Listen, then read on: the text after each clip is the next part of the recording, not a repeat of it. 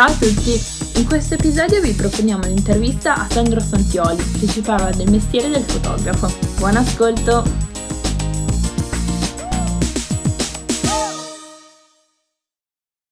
Ed è la fotografia comunque, sì, ultima, diciamo negli ultimi decenni eh, è, è, è, molto al fem- negli ultimi decenni è molto al femminile, però eh, ha anche dei personaggi storici di riferimento nel mondo femminile.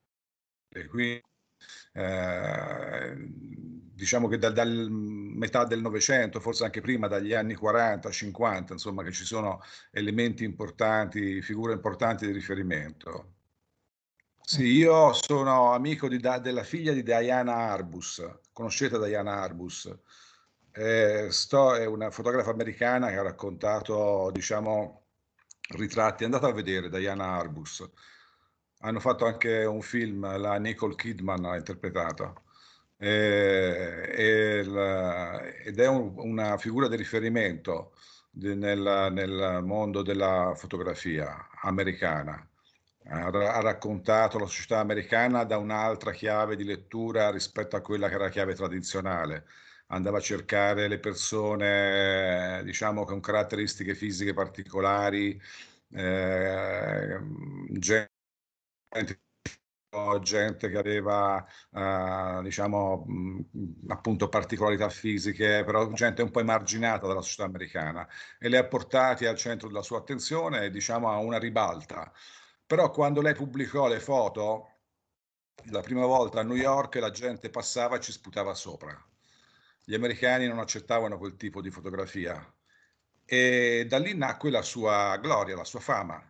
Naturalmente era un personaggio, lei molto controverso, tanto è vero, cioè controverso, diciamo che aveva una come posso dire, suo marito era un fotografo di moda, affermatissimo, lei faceva l'assistente suo marito in pratica e figurava sempre in secondo piano. Poi a un certo punto cominciò a uscire per conto suo a fare fotografie, le sue fotografie, perché la fotografia di moda del suo marito era una fotografia ricercata, naturalmente lui era pagato, era ben visto, però lavorava nel mondo, appunto in un altro mondo. E lei invece aveva coltivato questa sua passione, questa sua, diciamo, attitudine segreta a fotografare le persone, questa sua voglia di raccontare non il, modo, non il mondo patinato, luccicante della moda, ma gli emarginati. E uscì per conto suo e il film lo fa vedere. Lei esce di notte, va a cercare personaggi particolari, gente un po' strana, deforme, abietta, rifiutata e da lì ha costruito proprio diciamo, una serie di immagini che sono bellissime, spettacolari. Andate a vedere Diana Arbus, c'è un film anche che la, la, la raffigura e che è significativo. E, mh, ho conosciuto la figlia, io ho insegnato insieme, siamo diventati amici per un certo periodo della vita, ci siamo frequentati, voglio dire, in modo amichevole. E, e, la figlia mi raccontava della madre che si è suicidata poi, quando si suicidò la mamma, perché lei si suicidò, la trovarono in una vasca da bagno nel 72 mi sembra, aveva due figlie e la più piccola appunto è Amy Arbus, questa che è, la, che, la, che è la, l'amica di cui vi stavo parlando. Però un punto di riferimento della fotografia mondiale americana è un personaggio particolare, da lì si può, io penso che posso dire, era, era anche forse una, un qualcosa che nasceva proprio da una sensibilità forse femminile e lei viveva all'ombra di suo marito che era un grande fotografo, però in un altro mondo, con altre attitudini e con altro pubblico naturalmente. Ecco che si può dire che da, dalla, come posso dire, dalla nostra intelligenza, dalla nostra volontà dalla nostra attitudine, sensibilità personale può nascere un lavoro straordinario. In effetti alla, alla storia è passata lei, non il suo marito. Suo marito è stato un bravo fotografo di moda, lei portava il cognome di suo marito, ma in effetti la grande fotografa è stata lei. Quindi questa è una grande storia che insegna a tutti. Allora, partiamo con la prima domanda, eh, dalli- proprio dall'inizio della storia. Quando ha scoper- scoperto di voler dedicarsi alla fotografia eh, come lavoro e se ha seguito qualche percorso di studi e se secondo lei eh, se ade- per diventare fotografi bisogna studiare o basta soltanto la passione? Allora, la fotografia l'ho scoperta come naturale attitudine. Eh, io sono della provincia di Siena, studiavo al liceo a Siena e spesso facevo il tratto, ero in collegio, però spesso facevo il tratto di campagna bellissimo della Val d'Orcia, che è una zona che forse conoscete, non lo so, se siete mai stati, io vi consiglio di visitarla, perché è una zona paesaggistica veramente molto bella, che è tra Siena e le pendici del Monte Amiata. E passando per questa zona in diverse stagioni dell'anno mi sono realmente paesaggio e quindi eh, per me era, come posso dire, un grande stimolo visivo. Ho sempre avuto, diciamo, una naturale attitudine a osservare i paesaggi, eh, le linee, eh, le linee, le astrazioni anche delle linee. E quindi mi piaceva molto in qualche modo catturare questa, queste, questo paesaggio, ma catturare anche le emozioni che provavo attraversando il territorio. Io non sapevo dipingere, che se, se quando, quando, facevo un disegnino era un disastro, ma se, sapevo, se forse se avessi potuto o se sapevo dipingere quel, in quel momento lì, forse mi sarei buttato sulla pittura. E invece pensai che fotografando potevo catturare forse quelle emozioni. Non avevo una macchina fotografica, in casa mia c'era una vecchia, una, una Ferrania di quelle basiche che non so se avete mai visto, fa parte di qualche museo di questi carini di provincia, mh, mm, niente di che, e quindi non era una macchina adatta per, per fare grandi cose, però insomma cominciai un pochino a prenderla in mano, a fare qualcosa che non fosse magari una semplice riproduzione di foto di famiglia. Poi andando avanti mh, ho sempre cercato diciamo di, di coltivare come, come, interesse questa passione. Mi compravo riviste, non c'erano scuole, io ero indirizzato al liceo scientifico, quindi eh, ormai ero già instradato verso un certo tipo di, stra- di, di, di, decisione, però mi compravo le riviste, i libri, a quei tempi non c'era il web, non si potevano fare eh, corsi o seminari online, eh, non c'erano scuole di fotografia vere e proprie la fotografia era una materia secondaria in qualche istituto tipo il liceo artistico o scuola d'arte, ma era veramente una materia secondaria, era tutto analogico, quindi se si insegnava, si insegnava magari la camera oscura. Io non ero un grande appassionato di camera oscura, mi piaceva più fotografare, mi piaceva più cercare, eh, sviluppare delle idee, cioè non sono mai stato un grande eh, diciamo, appassionato per vivere di notte de- dentro il bagno con, le con gli acidi o queste cose qui. Non, non, era tagliato per me molto questa cosa. Quindi mi piaceva il colore eh, più che il bianco e nero. Invece tanti, diciamo, tutti quelli che facevano camera oscura erano, bianco e neri, erano dei bianco e neristi, cioè scattavano in bianco e nero, stampavano in bianco e nero, eccetera. Il colore era più difficile da, da realizzare, più, dava risultati meno artistici, diciamo così, un po', un po più qualunquisti. E ho cominciato a fare questo, questo studiare, leggere, appassionarmi. Ho conosciuto i fotografi americani, eh, ho visto il loro lavoro e mi sono veramente emozionato. Uh, quindi da lì ho cominciato, ho continuato sempre a coltivare questa passione, però non avevo una macchina fotografica professionale. Poi alla prima occasione mi sono fatto imprestare una, una Yashica biottica dal fidanzato a quei tempi della mia sorella e mi sembrava di essere un fotoreporter con questa Yashica biottica a pozzetto ero già con eh, il, i piedi in cielo, voglio dire, no? E, e sapete come funziona la, la, la, biotica a pozzetto? Cioè, in pratica ci si muove all'incontrario rispetto a quello che è l'immagine. Insomma, era una cosa un po' difficile perché io mi muovevo la ma- macchina a sinistra e l'immagine si spostava a destra e viceversa, cioè quindi bisognava prenderci un po' di mano. Però era una macchina che a quei tempi aveva fatto un certo successo con qualche professionista e quindi mi, mi piaceva molto l'idea. Insomma, poi andando avanti, diciamo, ho cercato di acquistare una macchina mia professionale o perlomeno, diciamo, e, sono, e, e a quei tempi eh, una cosa che noi facevamo era imparare tutto delle macchine fotografiche, quindi sapevamo le caratteristiche di tutte le macchine, corpi macchina, quell'amico cosa c'aveva, come funzionava, quali erano i segreti, eh, tutto quanto sulle macchine fotografiche.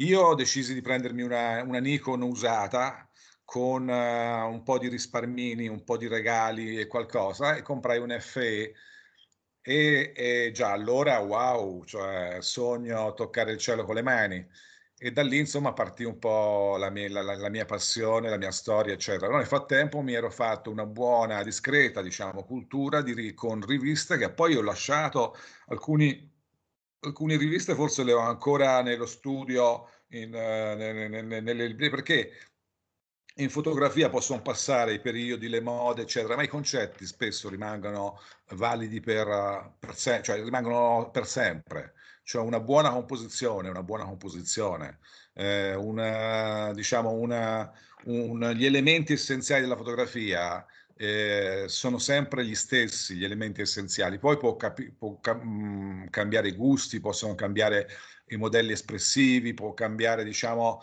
un po' tutto quello che, che è anche, diciamo, magari una tecnica un po' diversa, prima c'erano immagini solo, solo, ferme, solo fisse, poi invece abbiamo accettato il mosso, lo sfuocato, abbiamo accettato, voglio dire, il, la, la, rielaborazione cromatica in un modo anche estremo e insomma comunque però i concetti fondamentali in fotografia sono rimasti validi, quindi se si legge delle, delle riviste degli anni 70 si ritrovano cose interessanti.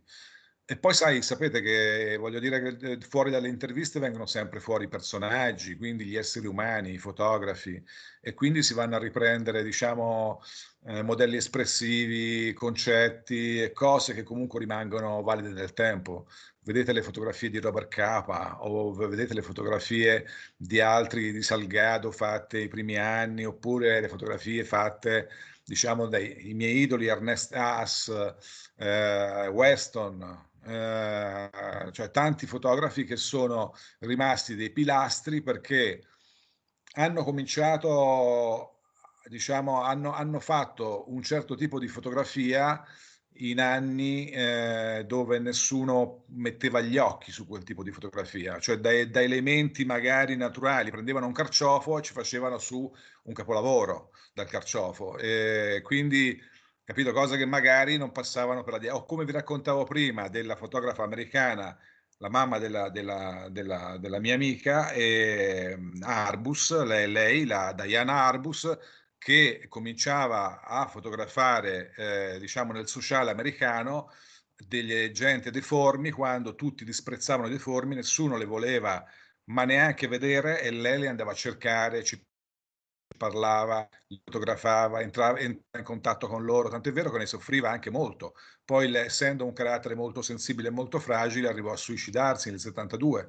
Però capite che voi dietro a queste persone c'erano degli esseri umani naturalmente che poi si esprimevano con la fotografia, ma di una grande sensibilità e anche rivoluzionari per la loro epoca. In effetti a New York le prime mostre che lei fece, gli americani eh, sputavano sulle fotografie ci sputavano sopra per disprezzo. Questo fece un grande clamore, i giornali ne parlarono e lo sapete cosa succede quando i giornali parlano male, male, male di una cosa? Che quella cosa si trasforma in centro d'attenzione e così poi diventa un fatto sociale, diventa una cosa rivoluzionaria, diventa un qualcosa che pone l'attenzione agli occhi degli altri distratti su certe cose che nella vita esistono. Non si può ignorare alcune persone persone perché nascono storpi o perché sono un po' gobbi o perché hanno la testa grossa o perché sono alti 2 metri e 25 e invece lei si andava a cercare tutto e suo marito che era il fotografo famoso in effetti nella storia non è ricordato perché era un fotografo di moda ci sono tanti bravi fotografi professionisti di moda insomma poi il tempo passa e c'era qualcos'altro nella domanda che mi avevi fatto? Aspetta, me la riguardo. Eh, sì, se... Mm, non ho fatto studi, non ho fatto studi eh, specifici. A quei tempi non c'erano scuole, i fotografi della generazione prima della mia, tipo Gianni Branco Gardin, Franco Fontana, eccetera, si erano tutti autodidatti, venivano da circoli, sporti, da circoli fotografici, eh, hanno imparato per strada. Io ho fatto un corso a Firenze eh, quando avevo 20, 21 anni, 20 anni, ho fatto un corso serale per imparare qualcosa cosa, ma cioè non, non, era una scuola vera e propria, era un corso per imparare degli elementi basici, di, più che altro si ritornava sempre lì il problema de, del discorso della tecnica della camera oscura, poca cose creative. E poi l'ultima cosa che ti, ti volevo, vi volevo dire è che, mh, mm, che si diventa fotografi chiaramente sia studiando, ma ci vuole la passione. Cioè entra- occorrono entrambi, perché la passione ti supporta tutta la vita, se non c'è, non c'è. Cioè, è inutile dire voglio fare il fotografo, voglio fare il, lo sciatore, voglio fare eh, il calciatore quando non c'è una grande passione. La grande passione ti, ti, porta a essere un grande professionista, cioè la grande passione ti tiene sempre sulla corda e ti dà sempre, diciamo, il pretesto per studiare, informarti, confrontarti, ricercare, andare a vedere le cose degli altri, tutte cose che sono essenziali per crescere. Quindi ragazze, io vi dico, ragazze e ragazzi, vi dico che eh, si diventa studiando perché la fotografia è stata inserita in programmi scolastici, ci sono tante scuole private. Io è dagli anni 90 che faccio workshop eh, a giro per l'Italia con, con, eh, con, strutture tipo TPW, che è Toscana Photographic Workshop, dove sono venuti i più grandi fotografi del mondo a insegnare corsi estivi di una settimana ed era uno stimolo grandissimo per gli studenti le studentesse e i fotografi perché erano a contatto con dei leader, con dei fotografi affermati e eh, avevano un grande stimolo, capito?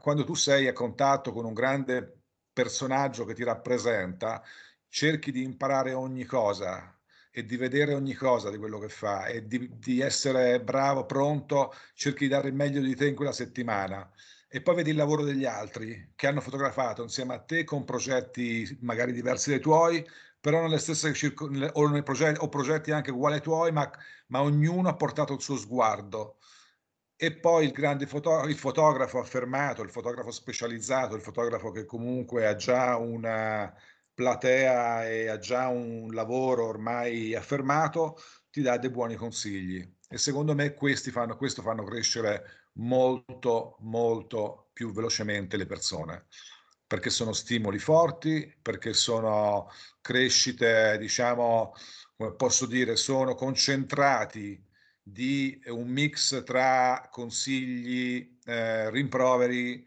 eh, entusiasmo puro eh, e diciamo segreti un po' anche, perché io per esempio quando, quando insegno, quando ho insegnato, io ho fatto tantissimi workshop, non so neanche quanti nella mia vita, ma tanti, veramente ho sempre cercato di dire tutto quello che sapevo, cioè non ho tenuto niente nascosto per me, perché secondo me la passione la trasmetti quando c'è questa onestà e quando c'è la voglia di, eh, di, di, di, dare qualche cosa delle persone che sono lì per condividere la passione, per imparare in questa, anche in quel caso lì. E ho visto eh, persone giovani e meno giovani anche che hanno deciso di, di intraprendere la carriera del fotografo proprio perché lì si è accesa questa miccia esplosiva che è la fotografia. Proprio quella settimana lì è stata determinante per certe persone per fare poi un altro corso e poi per andare avanti e poi per provare, perché poi finisce, si finisce di essere anche allievi e si comincia ad essere allievi ma anche interpreti.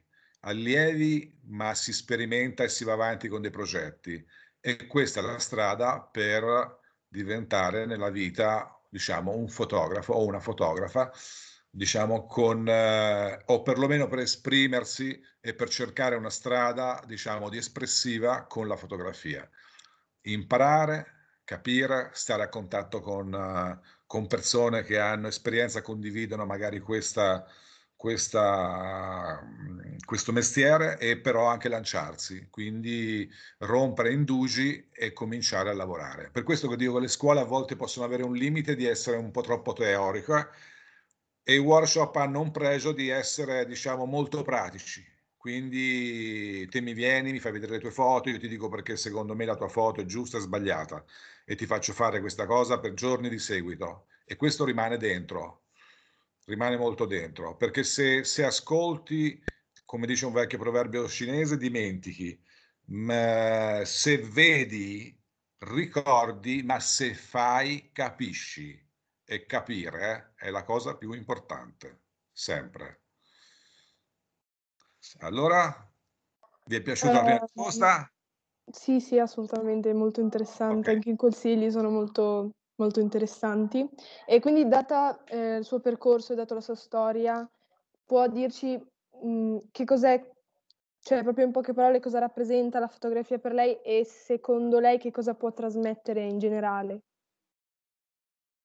Ma eh, può trasmettere tante cose, però ognuno, ogni fotografo secondo me c'ha, diciamo, c'ha un motivo per cui si è, si è ispirato o diciamo, utilizza o uh, ha cercato la fotografia come mezzo di espressione. Io l'ho cercata come diciamo, segno di bellezza, sono partito, vi ricordate, dal discorso del paesaggio, delle linee, dei colori, quindi un segno di bellezza però secondo me la bellezza è unita alla speranza. Vedete in questo periodo di bruttezza, se vogliamo, per causa Covid, che la bellezza ce n'è assolutamente bisogno, cioè c'è bisogno di avere dei, dei, tratti di bellezza nella nostra vita, ma non bellezza solamente bellezza come bellezza ricercata, ma come bellezza anche interiore, come bellezza diciamo che tro- puoi trovare in, in tante cose, capisci? Quindi io puoi partire anche dal paesaggio, però mi sono trovato a fotografare poi fiori, animali, tronchi di alberi, immondizia. Allora diceva un, un, fotografo americano famoso che poi era un mio maestro e poi mi ci sono trovato a insegnare insieme negli anni, che si chiama Jay Maisel, che adesso gli ho, gli ho fatto gli auguri che ha, che ha, compiuto 85 anni, che eh, Jay Maisel, andate anche qui a rivedervi Jay Maisel, fotografie, significa. Va bene, si diceva che eh, si può dire che un fotografo riesce a essere, a fare una buona fotografia quando tira fuori qual, diciamo dei, una, una, una, buona foto da un mucchio di immondizia. Tu prendi qualsiasi cosa che può essere lo scarto e trovami dei tratti di quello scarto che possono essere interessanti, che possono essere visivamente interessanti, va bene? Poi puoi anche unirli a un concetto, puoi unirli anche a, a una, diciamo, un messaggio, però intanto parti da quello che scartano tutti gli altri. Quello, la fotografia è fermarsi davanti a qualcosa e, e selezionarlo e fissarlo, qualcosa che sfugge agli altri, capito? Il fotografo riesce a vedere qualcosa che agli altri sfugge. Questa è la cosa interessante magari ci passi davanti 20 volte, non, non te ne accorgi, lui ci è passato una volta, si è fermato e ha chiuso quella, quell'immagine, con un clic le ha fermato quell'attimo, quell'immagine. E quindi è, diciamo, per me la fotografia era, è, io non ho mai usato la fotografia per raccontare le disgrazie, onestamente. Cioè, ci sono fotografi che vanno, raccontano ti si tuffano in situazioni disgraziate, disagiate, eh, in degradate, eccetera. Non ho mai, non sono mai partito, diciamo, da quel tipo di fotografia, va bene? Per questo dico che per, per ognuno di noi poi la fotografia è anche un messaggio e un inizio diverso, capito? E quindi, però, diciamo che poi puoi trovare bellezza anche in situazioni estreme, perché, per esempio, Jim Netchway, che è un grande fotografo di guerra, è il più grande fotografo di guerra esistente. Se non so se vi ricordate, qualche anno fa in un attentato a Kabul saltò in aria la sua jeep, lui fu sulle cronache di tutti i telegiornali, voglio dire, il grande fotografo di guerra, il, Bo, il Bob Capa, il Robert Capa dei nostri tempi, che saltato in aria, voglio dire, non morì, però insomma si ferì abbastanza gravemente. Però nei tratti suoi, nei racconti di guerra, c'è sempre un elemento estetico. C'è sempre un elemento estetico riesce a raccontare anche le cose più tragiche con un occhio compositivo, con un'attenzione anche all'immagine. E quindi questo la dice tutta, anche di, di una cosa estrema. Lui si, lui si, cala dentro le... non è quello che fotografa la guerra dall'aeroplano, lui prende, si mette insieme nelle trincee o nei soldati, va dentro e ha raccontato le guerre da quelle del Vietnam fino alle guerre di oggi va bene? Buttandosi dentro la situazione, quindi rischiando anche la vita e ogni tanto qualche proiettile lo prende magari, capito? Però attento anche all'immagine e quindi questo la dice lunga. E invece la prossima domanda è un po' più pratica, diciamo. Eh, secondo lei è meglio la fotografia analogica o digitale e perché? Guarda, una, eh, sono domande che ci si ponevano 15 anni fa circa, cioè era la domanda frequente di 15 anni fa. Cos'è meglio, il digitale o l'analogico? E perché l'analogico o il digitale? Cioè era una, diciamo, una, un tipo di quesito dei fotografi, c'erano grandi scontri nei fotoclub e si uccidevano, portavano i coltelli e si accoltellavano in diretta, eh, perché c'era quelli che sostenevano che la fotografia analogica sarebbe sempre stata meglio della fotografia digitale, eh, giudicando la fotografia digitale per quello che era in quel momento lì, naturalmente, e la fotografia analogica per una storia che aveva lunga alle spalle. Eh, poi piano piano, insomma, questo tipo di domande sono andate sempre affievolendosi sempre più perché tutti i fotografi, più o meno quasi tutti, eccetto che l'amico Branco Gardin, sono rimasti alla, alla, sono passati al digitale. Va bene, quindi pochi buoni, volenterosi rimangono con l'analogico e se c'è un motivo per rimanere con l'analogico lo vedo più nel bianco e nero che nel colore, lo vedo più nel fine art che magari nel fotoreportage o nella foto comunque diciamo forse un pochino più creativa ecco. Quindi però mh, non, la domanda del, dell'analogico e del digitale è cambiata negli anni perché il digitale ha fatto dei passi da gigante. Quindi la definizione che c'è nel, negli apparecchi digitali oggi di ultima generazione è superiore a quella che era delle, delle, delle, pellicole, in effetti chi usa la pellicola ricerca un gusto diverso, magari ricerca una fotografia a volte granulosa, ricerca un'espressività diciamo più dedicata alla, a una fotografia da collezione che non da giornale, perché poi tutti i giornali, tutte le riviste, se lavorate nel mondo dell'editoria, vi chiedono la foto in JPEG di buona qualità, già ottimizzata, capisci? Quindi tutte storie che vanno a nozze con il digitale, cioè addirittura dalle ultime fotocamere tu prendi e spedisci direttamente la foto senza neanche passare dal computer. Capito? E considerate che in tanti lavori, tipo quelli sportivi, c'è bisogno di essere molto veloci, perché se tu consegni le foto dopo tre ore, oh, i giornali sono già andati in stampa, non se ne fanno più nulla delle tue foto capito? Quindi le foto bisogna averle pronte per essere spedite qualche minuto dopo essere state scattate. In effetti, se voi vedete le partite di calcio, già fanno vedere i giornali le foto del primo tempo mentre stanno giocando il secondo tempo.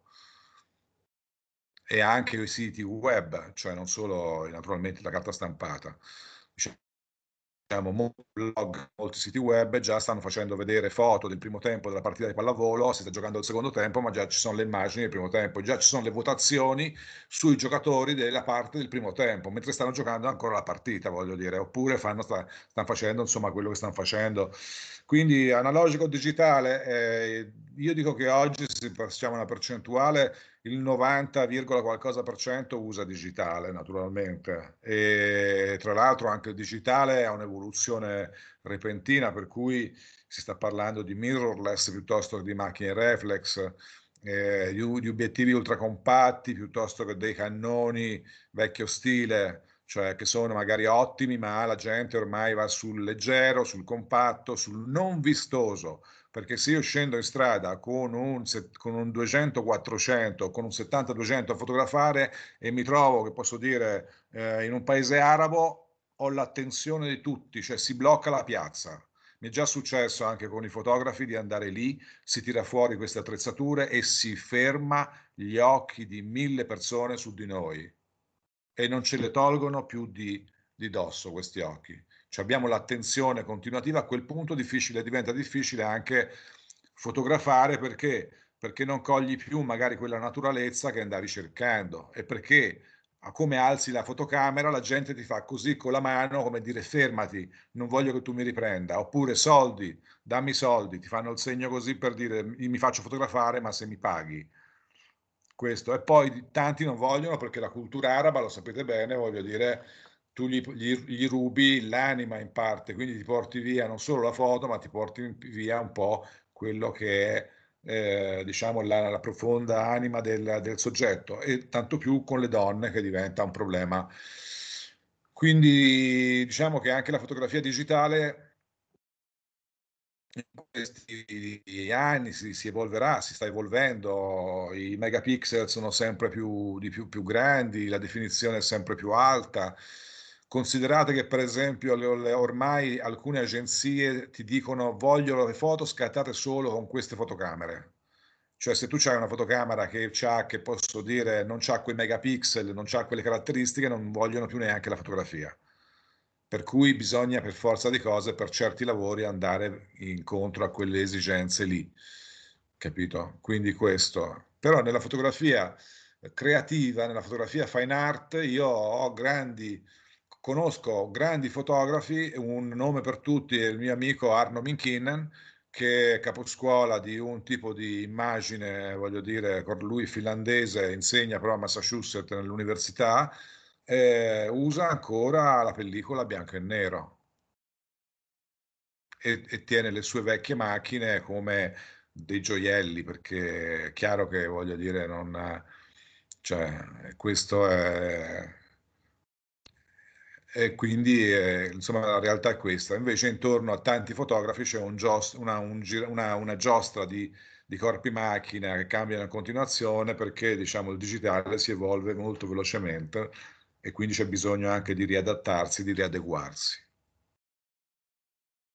Perfetto, eh. grazie mille per la risposta. Tra l'altro, a proposito delle attrezzature di cui parlava appunto per fare la fotografia, um, si può dire che c'è una differenza Uh, in, in, nel frattempo abbiamo deciso di mostrarvi comunque delle foto dal okay. sito Vedo. per farvi dare un'occhiata. Comunque, si può dire che c'è una differenza tra foto realizzate professional- professionalmente impeccabili, tra virgolette, e quelle invece che sono frutto più di una passione.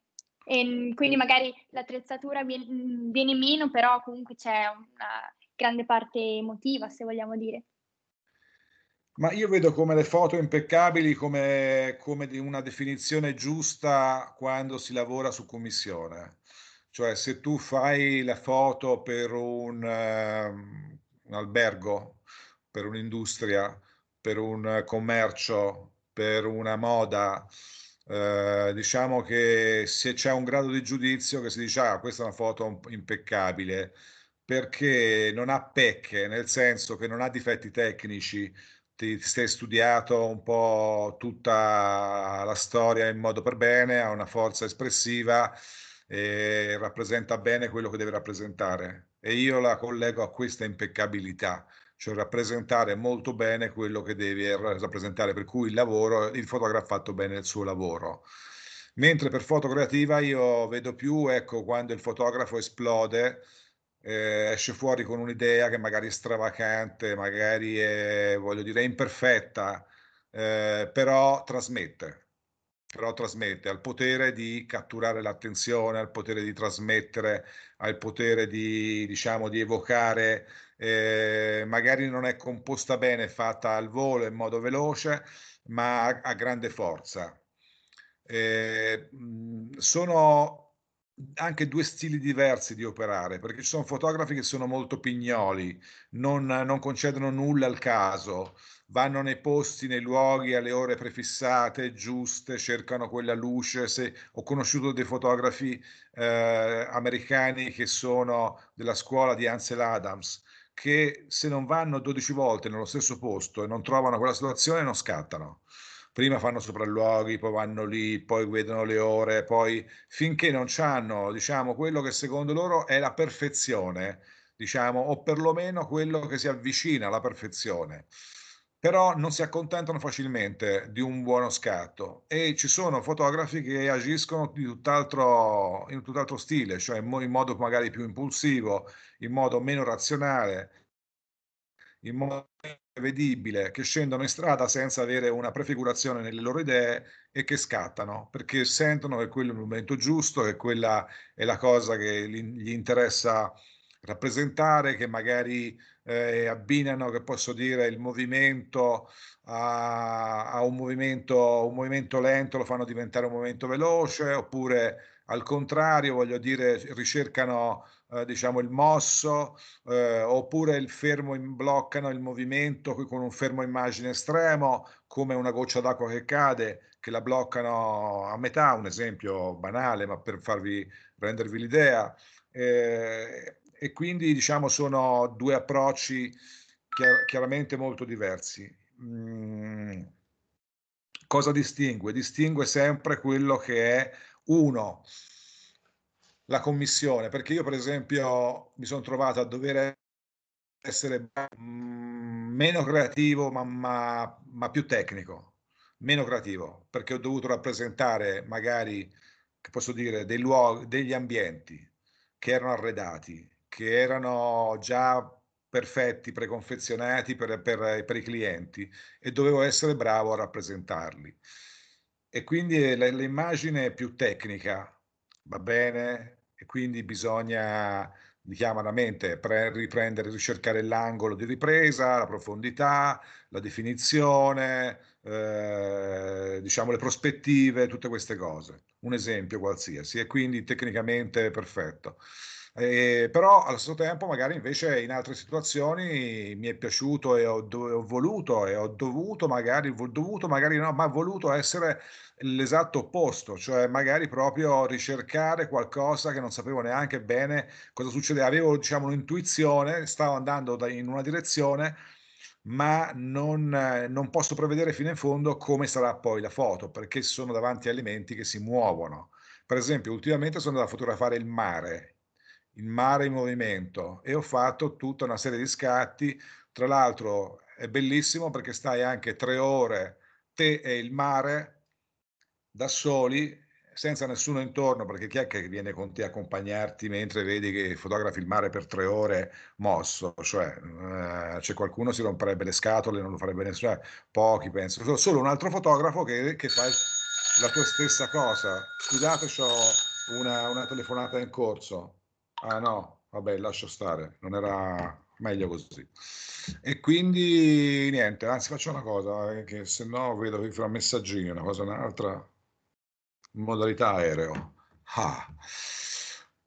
E, e, allora, e quindi, e quindi questo da affidarsi più alla creatività. E, ah, riconducendomi a questa cosa, dicevo, semplicemente tu vai, prendi una situazione, ci stai un po', perché quando agisci, diciamo, per creatività e con tanti elementi devi, prov- devi provare, devi sviluppare anche l'idea in modo un po' diverso, cioè tempi un po' più lunghi, tempi un pochino più corti, cioè non sai bene esattamente quella foto che hai scattato, quel click che hai fatto, sai in che direzione sta andando, ma non sai bene esattamente come verrà, quindi prevedi diciamo, o preimmagini quello che potrà essere e stai andando in una direzione. Va bene? Quindi poi ti lasci, diciamo, la, la possibilità di decidere a posteriori in base a tutte le varianti che hai fatto, in base a tutti gli scatti che hai fatto. ecco che sono due modi diversi di, di fotografare e a volte i fotografi, chi lo fa per lavoro o chi lo fa comunque per professione, devono essere bravi o perlomeno poter saper andare in una direzione o in un'altra. Ci sono fotografi che sono esclusivamente creativi che vanno solo in una direzione. Le loro magari scattano poco, ma la loro è una produzione solo destinata alla vendita fine art, cioè significa nelle gallerie, bene, come sapete, nei musei, eccetera, eccetera. Quindi vedono un lavoro esclusivamente creativo, pochi scatti o diciamo una serie di scatti fatti solo in una direzione.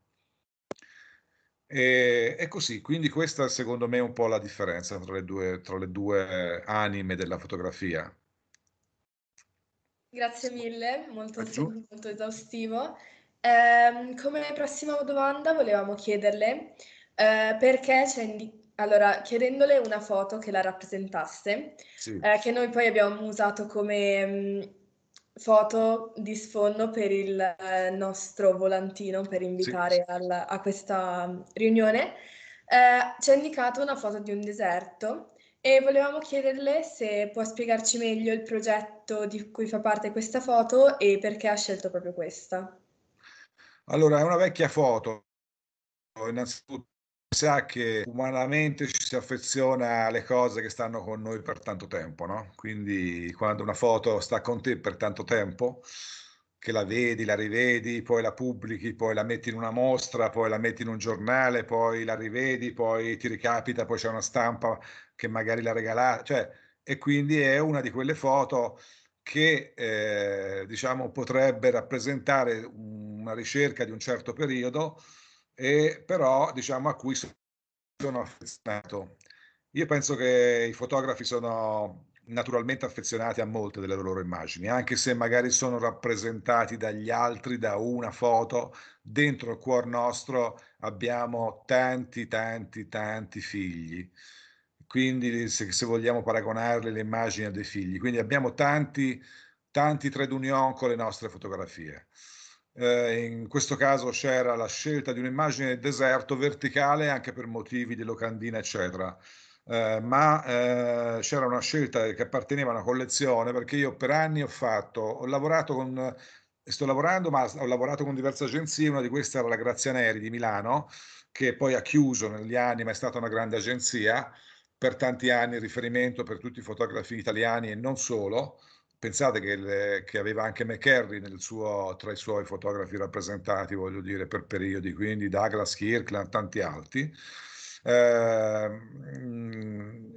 ho fatto una serie di mostre per degli anni che si chiamavano Colors of the Earth, va bene, i colori della terra. E questa, e ne ho fatti tante di queste mostre. E questa era una delle foto che faceva parte di quella serie, più o meno era sempre infilata dentro perché? Perché nel paesaggio ci sono più foto orizzontali che verticali normalmente questa era una di quelle verticali che entrava sempre, diciamo, nelle, nella collezione, nelle scelte. Eh, ho fatto la mostra Gli scavi scaligeri a Verona, ne ho fatte tante, eh, Epson a Milano, insomma, ne ho fatte tante, non so, però questa è una foto che perlomeno in una quindicina, venti mostre è stata infilata e quindi è una di quelle. Questa è la risposta. Allora, adesso le volevamo chiedere come funziona il, il mondo della fotografia eh, rispetto alle grandi riviste, no? Eh, sì. infatti abbiamo notato che, tipo, ad esempio, sul suo sito sono presentate ehm, le foto di tanti progetti eh, che testimoniano come lei ha girato il mondo. Uh, ma è lei che ha realizzato un progetto o lo propone alle riviste con cui poi collabora?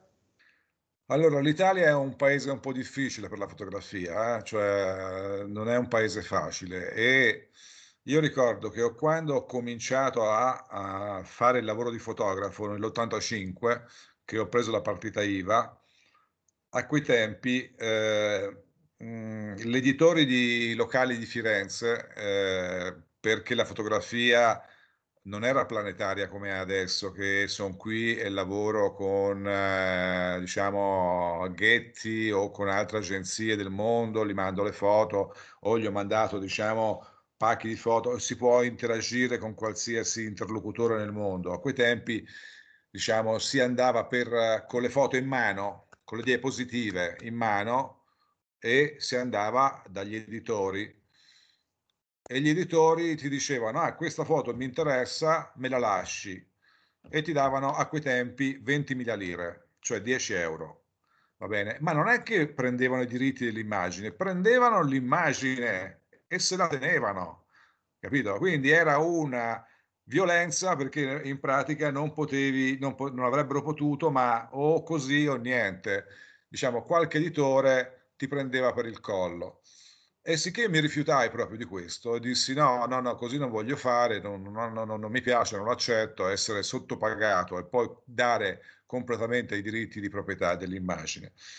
Eh, quindi diciamo la cosa è andata avanti poi e ho cercato di eh, creare dei progetti per poter lavorare uno con le riviste, due eh, con gli studenti negli anni successivi, tre per conto mio, pubblicando per conto mio. Così ho fatto una mia piccola casa editrice dedicata al turismo. Sto in una regione bellissima che è molto turistica, che è la Toscana, e quindi ho cominciato a fare edizioni anche turistiche. Ho iniziato la mia attività, ho detto devo campare di fotografia, facciamo di tutto per vivere con la fotografia e quindi ho cominciato non solo a cercare di vendere foto, ma ho cercato a, di cominciare a, a, stampare e a produrre posters, calendari, eh, cartoline, eh, libri fotografici e poi a vendere foto per guide, alle banche, a fare lavori pubblicitari. Considerate che più il nostro nome gira e più è facile raccogliere lavoro, naturalmente, anche se i tempi sono cambiati e oggi il mondo non gira più come girava negli anni Ottanta, naturalmente. Però è stato, diciamo, un inizio questo per me. E, e dopodiché ho cominciato a, a, a, ad, auto, ad, autoprodurre anche del, dei servizi, perché in Italia gli assignment, come dicono gli americani, cioè gli assegnati, gli incarichi, eh, è sempre stato un paese dove mh, le riviste non avevano questa, molto questa, diciamo, lunghezza d'onda, ti pagavano e ti pagano ancora molto poco. Quindi i progetti, se dovevano darti un progetto e pagarti l'albergo e pagarti il volo e pagarti le foto, forse non te lo davano. E io come, non, non, è, non sono mai stato uno che ha, cerca, che ha aspettato mesi o anni per fare le cose, perché in questo modo se no ti passa anche l'entusiasmo, la voglia, eh, tutto il resto. Ho cercato di realizzarle come potevo realizzarle, quindi ho cominciato anche a, a, a, a, creare dei progetti, a girare, a scattare. Nel sito di oggi che è fatto, stato rifatto qualche anno fa, ho tolto tutto quello che era un materiale analogico, cioè c'è ma ne, ne, la metà, ma neanche delle, delle, delle, delle, immagini che ho prodotto. Cioè, più o meno io ho un archivio di circa 350.000 diapositive eh, che non sono inserite nel sito, tante, però quella della Namibia sì, quella che vi ho mandato del deserto della Namibia sì, ma tante no, proprio perché diciamo sarebbe, sarebbe diventerebbe un'altra image bank che non volevo che diventasse come avevo un po' cominciato a fare col primo sito. Ora, eh, da, da, dire che eh, se tu hai un progetto anche oggi già realizzato, è più facile collocarlo con qualche rivista, perché la rivista lo visiona, lo visiona eh, non ha da darti, non devono i redattori pensare a pagarti un viaggio, a farti qui, farti là, in un, in un momento in cui l'editoria è contratta, l'editoria stampata soffre moltissimo, hanno tolto uh, budget a tutte le redazioni.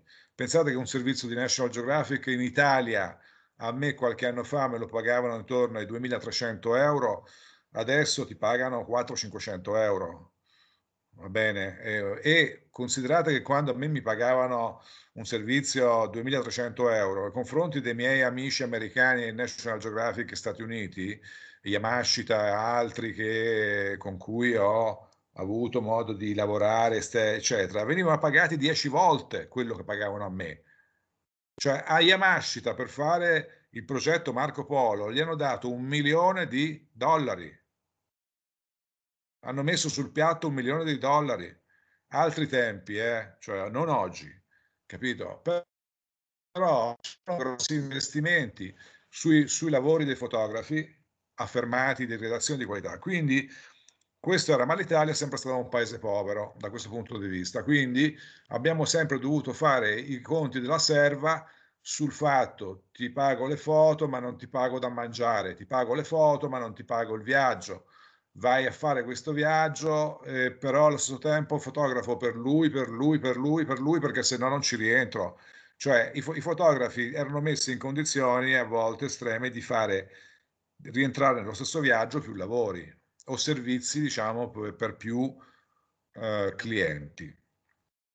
Eh, quindi muoversi oggi non è affatto facile, non è una buona notizia, infatti una cosa che a me, mh, diciamo da una parte mi dispiace è che io insegno fotografia in un, anche eh, in periodi in cui era, diciamo, c'era una grande possibilità di, di una buona possibilità di lavoro, oggi diciamo eh, agli studenti chiaramente bisogna fargli presente che il mondo della fotografia è un mondo sempre più, un po' più difficile perché eh, si è allargato a un'utenza mondiale, i prezzi sono notevolmente abbassati, si sono adeguati a quello che è il, il prezzo di stock, Eh, prima una foto mi veniva pagata anche un, per una foto mi veniva pagata anche 4.000 euro se era destinata o 4 milioni ai tempi delle lire magari se era destinata a una, a una pubblicità e, e, oggi pagano le foto 4 dollari o 4 euro o 10 euro, cioè niente, niente veramente. Oppure addirittura ti chiedono, alcune riviste ti chiedono il servizio in modo gratuito e con svilimento della relativa attività professionale. Quindi questo, eh, eh, io ho unito molte eh, ricerche al lavoro di insegnante, cioè non a una ricerca pura, ma però diciamo tante immagini le ho potute fare in un contesto da me creato o creato da altri dove io insegnavo per un progetto e quindi diciamo io quando, quando vado con i fotografi fotografo, eh? non sono quello che, che guarda gli altri che fotografano e basta, cioè io fotografo anche perché perché mi piace far vedere a volte la mia chiave di lettura sulla stessa storia ai fotografi. Quindi per i fotografi è diciamo anche un eh, modo per eh, eh, confrontarsi, per imparare, per vedere e quindi mi piace fotografare, quindi diciamo in tante occasioni anche di insegnamento, viaggi fatti in, in parti del mondo diverse o anche in Italia semplicemente, eh, io ho scattato, scattando ho provato anche a far vedere agli, ai fotografi di cui stavo parlando. Con, la, col digitale lo strumento insegnamento è più facile. Con l'analogico dovevo finirmi le corde vocali per spiegare cosa intendevo. Perché spiegare qualcosa che non vedi eh, fisicamente a volte è semplice, ma il più delle volte è difficile. E le varianti sono tante. E, e dire questa foto come l'ho fatta, perché l'ho fatta, è più facile farlo vedere che non a spiegare perché l'ho fatta come l'ho fatta e quali risultati avrò, capito? Quindi in un mondo come questo il digitale ti ha permesso di, ci ha permesso di confrontarci abbastanza velocemente. Io per ogni workshop che faccio faccio revisione individuale degli scatti, di una selezione di scatti e quindi è molto istruttivo.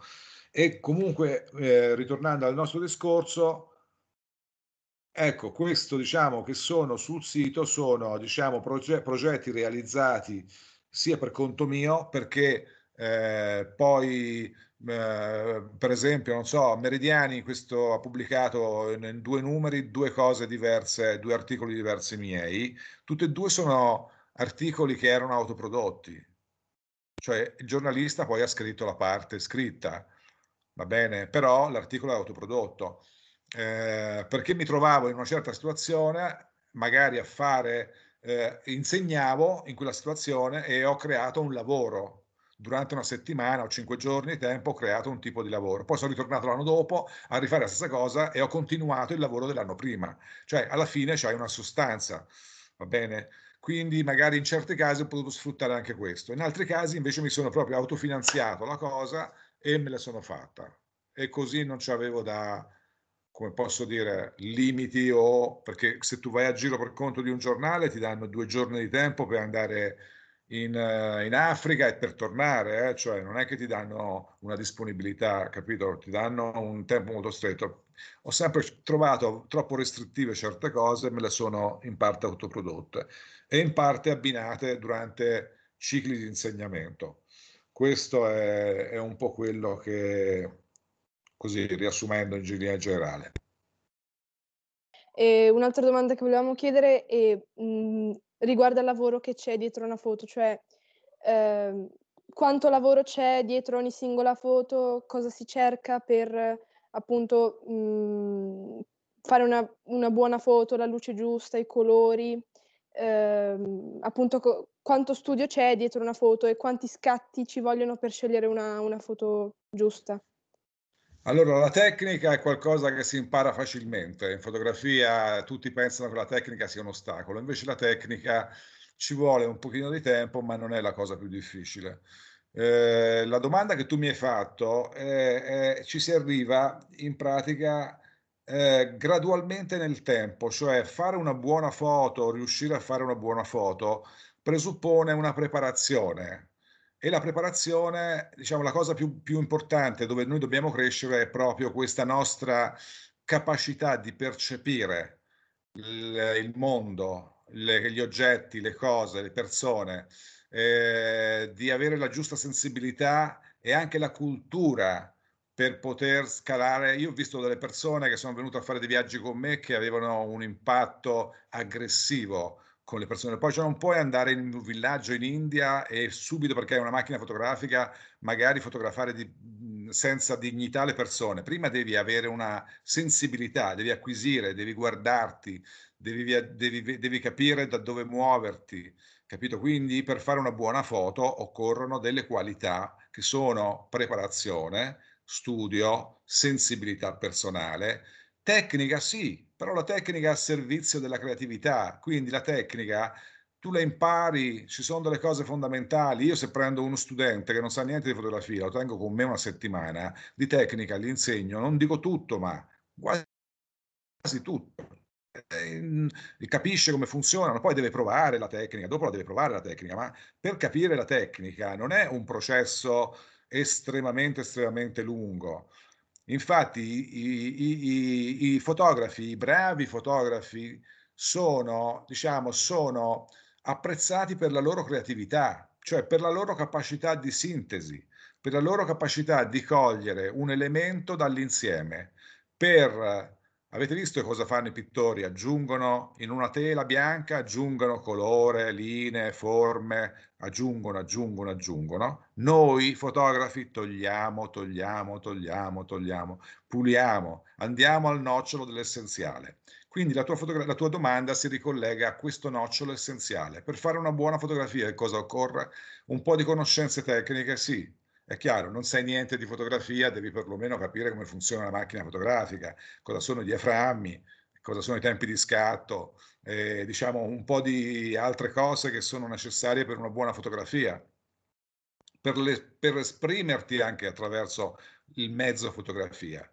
Va bene, però la, la, cosa, la parte più difficile è quella dove si confrontano tutti i fotografi gli esseri umani che fanno fotografia, le persone che vengono a fare i workshop, è quella di calarsi dentro una realtà e di percepire alcuni elementi di quella realtà. E questo è solamente grazie alla tua sensibilità, grazie alla tua cultura. Quindi, voglio dire, fotografia è uguale a crescita personale. Va bene? Un ottimo fotografo è anche una persona che ogni giorno osserva, vede le cose degli altri, vede anche le cose che fanno i pittori, anche le cose che non gli piacciono, anche il bianco e nero se è un colorista, o il colore, il colore se è un bianco e nerista, o, o, o magari eh, cerca di capire come mai un fotografo ha fatto quel tipo di foto. Cioè alla base ci sta la preparazione. La preparazione ci sta, diciamo, un'attitudine, una sensibilità che si sviluppa chiaramente con, queste, con questi atteggiamenti, perché senza questi atteggiamenti nessuno riesce a fare niente di buono. Se tu pensi di fare la foto geniale perché ti, ti è venuto il colpo di illuminazione, cioè, è molto difficile. Poi, noi siamo esseri umani. Quando andiamo, come vi dicevo prima, vicino al mare, per esempio, o in qualsiasi altra situazione, noi come esseri umani abbiamo tutti i sensi che sono allerta, quindi sentiamo il rumore, ascoltiamo gli odori, eh, le voci, eh, abbiamo diciamo la, la capacità di eh, apprezzare tutto con i nostri sensi, ma quello che dobbiamo tirare fuori è la parte visiva. Quindi ecco che dobbiamo privilegiare quella parte lì ed è quella parte lì su cui i fotografi si devono concentrare. Quindi la capacità di privilegiare la parte visiva, di sintetizzare la tua idea con uno scatto è la tua, diciamo, anche capacità umana e, diciamo, percettiva e quindi la tua preparazione a quel tipo di lavoro. Va bene, la sintesi è sempre un qualche cosa che deriva dalla nostra preparazione personale ed è la cosa più difficile in fotografia da raggiungere. Vedo fotografi che fanno con me dei corsi da anni, magari, che sono migliorati, che magari nella vita sono professori universitari, va bene, hanno una cultura, eccetera, però devono affinare quella particolare sfera, che è quella visiva, percettiva, visiva. Va bene, se hai altre doti, capacità, bene, se hai una cultura allargata, bene, ben venga.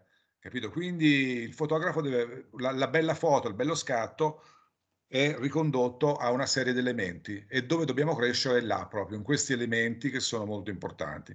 E poi provate, provate perché come diciamo è necessario assolutamente eh, buttarsi nelle proprie idee, realizzarle, cercare di, di sbagli- sbagliando, eh, mi raccomando, eh, sbagliate, cioè questa è una cosa, è un muro che ogni fotografo, ogni persona nella vita, ma ogni fotografo deve rompere, cioè la paura, la, il confronto con l'errore. L'errore è necessario sicuramente per progredire. In base ai nostri errori, alla capacità di riconoscere i nostri errori, si fanno i passi. E perché la gente fa errori non, e non va avanti perché non ci rielabora sopra. Ma se tu rielabori sopra sui tuoi errori, hai già fatto uno step, un gradino. Tanti fotografi mi fanno, ah ho capito, ho capito, adesso ho capito, perché ho fatto l'errore. E facendo l'errore suo personale hanno posto un'estrema attenzione su quel dove hanno sbagliato e, hanno, e lì hanno capito. E quel detto che si diceva prima, va bene, che se ascolti e faccio lezione solo teorica, dimentichi. Se vedi, ricordi, ma se fai, capisci. E non ti dimentichi più, stai tranquillo. Quando capisci, la cosa ho risposto o no? Non lo so, eh? dimmi. Sì, sì. Ok. Allora, abbiamo mandato il link del sito sul- sulla chat, quindi chi vuole può andare a vedere le foto. E la prossima domanda invece riguarda il lavoro del fotografo. È un lavoro solitario oppure dietro c'è un team di persone? Allora, il lavoro di fotografo è per antonomasia un lavoro solitario. Va bene, noi fotografi siamo conosciuti per essere un po' dei solitari, anche delle gente che persone che non vogliono trasmettere il loro sapere. Questo in parte è vero.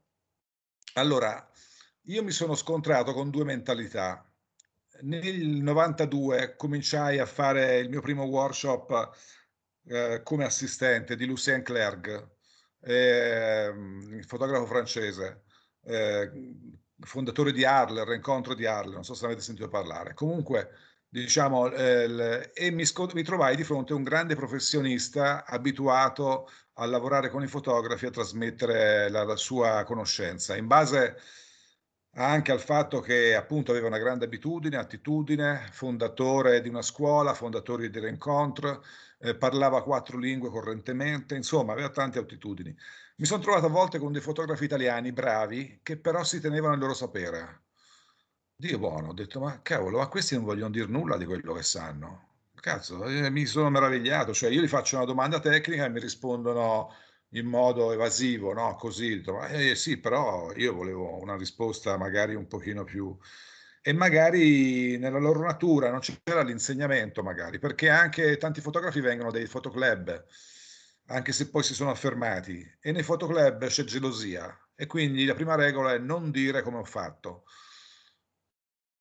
Poi sono fotografi americani per tanti anni e questi vengono dalle università, vengono dalle scuole, vengono dal mondo della comunicazione. E quelli ti dicono tutto quello che sanno, o perlomeno ti, fanno capire dove sbagli. E, se, e, e tu vai col tuo lavoro, il tuo portfolio e ti dicono guarda, secondo me per questo, questo e questo, c'è chi te lo dice meglio, c'è chi te lo dice peggio, c'è chi è più bravo nell'esprimersi e c'è chi è più meno bravo, c'è chi è più duro, c'è più, chi, più dolce, però fondamentalmente l'attitudine è quella di insegnare, non di nascondere. E quindi questo mi ha fatto riflettere. E ho detto, beh, il lavoro del fotografo è un lavoro solitario, ma non è detto che perché è solitario che non si possa fare insieme. Io quando ho cominciato a insegnare ho trovato bellissimo farlo con gli altri, perché io ero abituato a fotografare da solo. Se andavo a giro mi portavo eventualmente la mia figliola o la, o la mia, mia ex moglie, però si annoiavano dopo un po' perché sapete che insomma è stare dietro a un fotografo è una rottura di palle, scusate il termine, però è un po' così.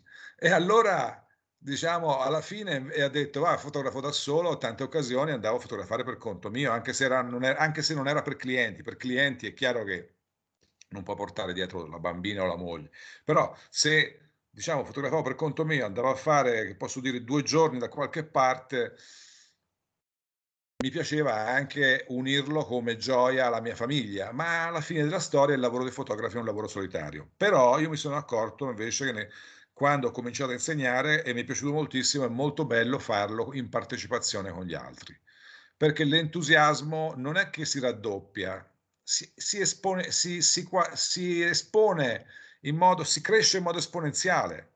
L'entusiasmo è reciproco, capito? E quindi ho provato a, da quel momento lì, ho continuato a fotografare anche da solo, però in tante occasioni mi sono reso conto che il fotografare insieme ad altre persone è una cosa bella, se condividono la stessa passione idea, cioè poi da questo, se il lavoro è fatto bene, da questo tipo di lavoro che magari è un pochino più come posso dire, eh, amatoriale il fotografare insieme ad altri, che non eh, strettamente professionale, che magari vado a fotografare, che posso dire, dei, vestiti di moda dentro un atelier e devo essere io, tutt'al più io e la mia assistente.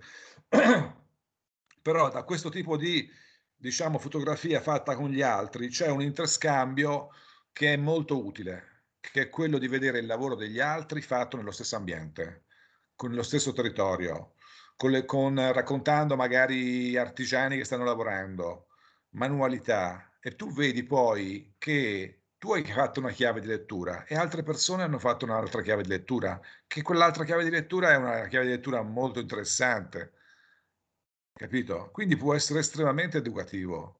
La, fotografare insieme ad altri, io l'ho fatto centinaia di volte. Infatti vi dicevo prima che quando vado con gli studenti, con i fotografi, la parola studenti mi, rimane anche un po' stretta. Quando vado con i, con i, fotografi, che sono a volte gente più grande di media età o comunque più o meno diciamo di grande esperienza anche, eccetera, mi interessa vedere il loro lavoro perché c'è da imparare continuamente dalle idee degli altri.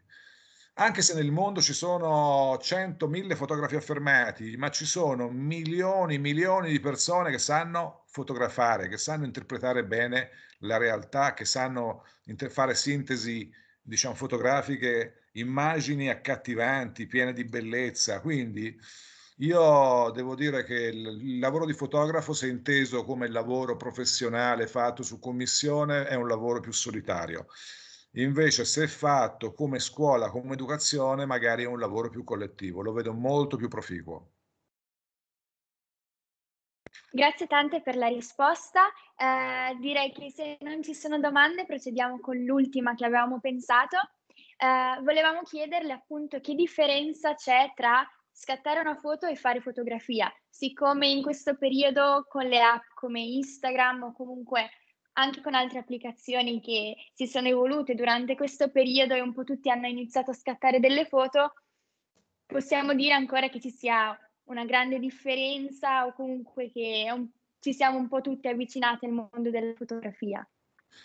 Sì, allora scattare una foto può essere casuale, occasionale, fatta col telefonino, piuttosto che con una macchina fotografica. Io vedo sempre meno gente con le macchine fotografiche in mano, anche nei luoghi turistici, anche se vado a Firenze o a Venezia, Roma, se sono in posti famosi, vedo ormai a Torre, la Torre di Pisa, sono tutti col cellulare in mano, cioè pochissimi con la macchina fotografica. Eh, se vado sulle Dolomiti col cellulare si fermano al Passo Sella a fare la foto di un insieme, magari anche al tramonto, in seminotturna, quando i sensori dei cellulari cominciano a fare tilt, andare in tilt, perché non hanno la capacità di raccogliere dati, informazioni con quelle condizioni di luce. Quindi la fotografia, fare una, uno scatto, fare la foto casuale così è estemporaneo. Fotografare significa programmare, significa darsi un progetto, significa andarci con gli elementi necessari. Cioè, non, tanti fotografi mi dicono cosa devo portare e in certe situazioni dico cosa hai te di obiettivi, che corredo hai? E io questo, questo, questo, ah, porta tutto, ma tutto porta tutto, perché quando sei lì, se vuoi fotografare, ti può servire il 14 mm, ma ti può servire anche il 300 mm in certe occasioni. Come faccio io a sapere te quando sei lì cos'è che vuoi esattamente fotografare? Io ti dico, è sacrificio? Sì, è sacrificio. Va bene, ma tu vuoi, c'è chi dice mi porto uno, uno zoom che fa dal 14 al 300. Boh, se tu hai questo strumento, magari che funziona approssimativo e ti accontenti, porta questo, però fotografare significa sviluppare un progetto, significa andarci preparati, significa avere pazienza anche e avere spirito di sacrificio, perché fotografare in modo serio è faticoso, sei sempre estremamente concentrato. Sapete che eh, una cosa che tanti fotografi mi dicono è che il tempo gli passa velocemente, che la sera sono stanchissimi, stanchissimi stanchissimi, perché allo sforzo fisico hanno unito uno sforzo mentale continuo. Per fare fotografia bisogna essere in una sorta di meditazione continua. La fotografia e la meditazione si avvicinano perché sono elementi mentali, come dicevo prima, la sintesi è regina. Quindi la capacità di concentrarti, la capacità di scendere dentro te stessa, la capacità di vedere, di percepire, la, di provare, quindi se ti sta fotografando per esempio, posso dire, una persona che lavora, non, non ti accontenti di fargli una foto di spalle, ma gli vai di fianco, di viso, poi ti abbassi un po', poi ti sposti, poi vedi cosa sta facendo con le mani, poi un atteggiamento, poi un altro, poi un'espressione visiva, poi una fermo immagine sulle mani, poi un'immagine mosse. Dico una per dire una serie una serie di immagini mosse, una serie di, di, di ritratti, una serie di, di, immagini concentrate sul movimento delle mani oppure sull'espressività del video oppure su un generale, ambientata di quell'uomo, di quella donna che lavorano in un determinato ambiente, quindi racconti eh, diciamo un ritratto ambientato, quindi diversi tagli sull'immagine. Questa è la fotografia. Se io vado lì e faccio una foto, posso anche fare una foto discreta e ne ho di esempi di fotografi che vengono a fare corsi che sono bravi al cellulare, un disastro con la macchina fotografica, ma bravi con le foto fatte al cellulare, bravi nel senso che fanno delle buone foto al cellulare, poi vanno a scattare con la macchina e fanno dei pastrocchi, delle foto mediocri. Va bene, perché? Eh, perché innanzitutto quello che ti riporta la macchina fotografica non è rielaborato, se non il JPEG che tu vedi dietro, però insomma non ha una sorta di elaborazione. Spesso invece le altre cose sono già un po' impacchettate, rielaborate per uno sguardo magari anche così eh, veloce dei de, de, de, fruitori del telefonino che poi carichi su Instagram e poi dici ah che bella foto. Sì, magari è uno scatto anche significativo, eccetera, però fotografare è un altro, un altro, è un altro lavoro. Fotografare significa andare con un'idea, sviluppare quell'idea, andarci un po' preparati, non c'è mica bisogno di studiare un anno, ma avere un po' di informazione. Cioè se io vado ad esempio, fa, faccio un viaggio, va bene, vado in un paese, non posso andare a fotografare quel paese senza aver fatto prima un po' di conoscenza degli usi, abitudini del, di quei luoghi lì, perché se no vado lì e faccio magari degli scatti, con, cioè faccio violenza a quelle persone, oppure magari faccio degli scatti che non hanno senso. Devo conoscere un po' di storia di quei luoghi per poter raccontare con delle sintesi cose interessanti, poter raccontare con degli scatti delle cose interessanti. Gli amici del de National americano mi, dice, mi raccontavano delle cose allucinanti che prima di, fare, di dargli un incarico di, di un servizio, in pratica dovevano stare a casa a studiare per uh, un bel po' la materia cioè, per darti un incarico fotografico dovevi conoscere non solo andare lì a improvvisare, ma conoscere i luoghi, le culture, le abitudini, la cultura, le abitudini, gli usi, le tradizioni di quel luogo lì. capito? Come reagiscono le persone, qual è la parte più significativa, perché poi quando sei lì, se sei preparato su tutte queste cose, allora te sai come muoverti. Se no non sai come muoverti. Se no vai a caso, dici ma faccio un bello scatto qui, poi uno scatto là, e poi messi insieme questi scatti non dicono niente. Perché bisogna pensare anche che un fotografo non fa uno scatto buono, fa una serie di scatti buoni che messi insieme magari fanno un fotoreportage danno un senso, danno informazioni agli altri. Va bene, poi in base alla sua attitudine, creatività, eccetera, possono essere con un taglio o con un altro taglio, eh, più espressivi, più creativi, un po' più veritieri, però alla, alla, base ci sta, diciamo, chiaramente un progetto, un'informazione, una conoscenza e quindi è molto molto importante in fotografia partire con tutte queste eh, buone qualità e con questi, diciamo, con questi presupposti. Eh, quindi per fare le cose seriamente, in modo serio, un po' bisogna studiare prima, nel senso prepararsi, un, bisogna avere un progetto. Una cosa che non dovete fare invece è andare in un posto e pensare faccio quella foto. Questo non dovete farlo. Cioè, se voi vedete una foto di un autore italiano, cioè ho visto una foto di Oliviero Toscani, faccio un esempio, o di Gianni Berengo Gardin, o di Sandro Santioli, che raffigura questo posto così, voglio, voglio fare quella foto anch'io. Questo è l'atteggiamento sbagliato del dilettante allo sbaraglio, che non farà mai una foto buona. Voi dovete andare pre- ne- con la mente libera nei posti, dovete andare preparati, ma con la mente libera.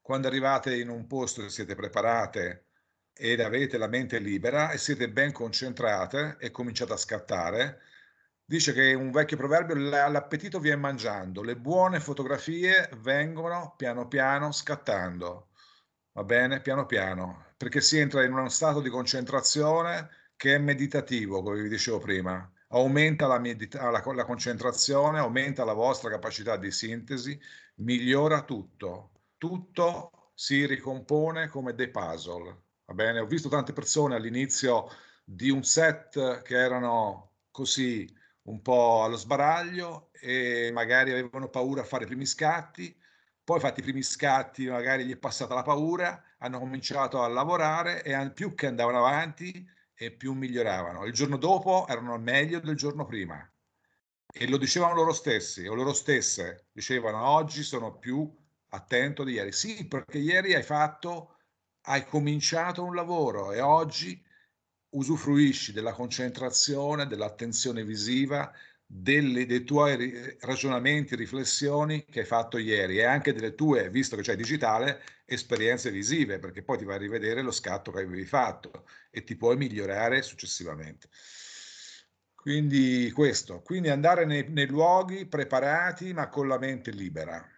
Va bene? Quindi poi una cosa che vi consiglio è di sviluppare dei progetti personali. Questo è un extra time, non, non l'avete chiesto, però vi dico, se volete fare qualcosa, bisogna che investiate su voi stesse, cioè dire questo è un mio progetto, lo voglio portare avanti, ci dedico attenzione, me lo studio per benino, magari ogni tanto mi confronto con qualche professore, qualcuno che ne sa un po' più di me che magari che mi può dare dei buoni consigli e, e, questo, e questo è. Quindi io non voglio farmi pubblicità, ma faccio anche un servizio che avevo lanciato di revisione personale su, tramite un'ora o più, insomma, di revisioni personali fatte tramite Skype sul web. Ho fatto delle lezioni, dei, de, non delle lezioni, delle revis, revisioni lavori in questo senso con dei fotografi che in questa epoca qui sono utili. Poi non bisogna essere a Firenze tutte e due o, o a Biella tutte e due. Uno può essere a New York e l'altro può essere in Toscana, dove sono io, e lavorare bene. Quindi, insomma, sono queste le raccomandazioni, un po' di raccomandazioni che mi sono sentito di, che mi sento di dirvi e quindi proseguite con la vostra passione. Qui si conclude l'intervista, vi ringraziamo per l'ascolto e vi aspettiamo al prossimo episodio.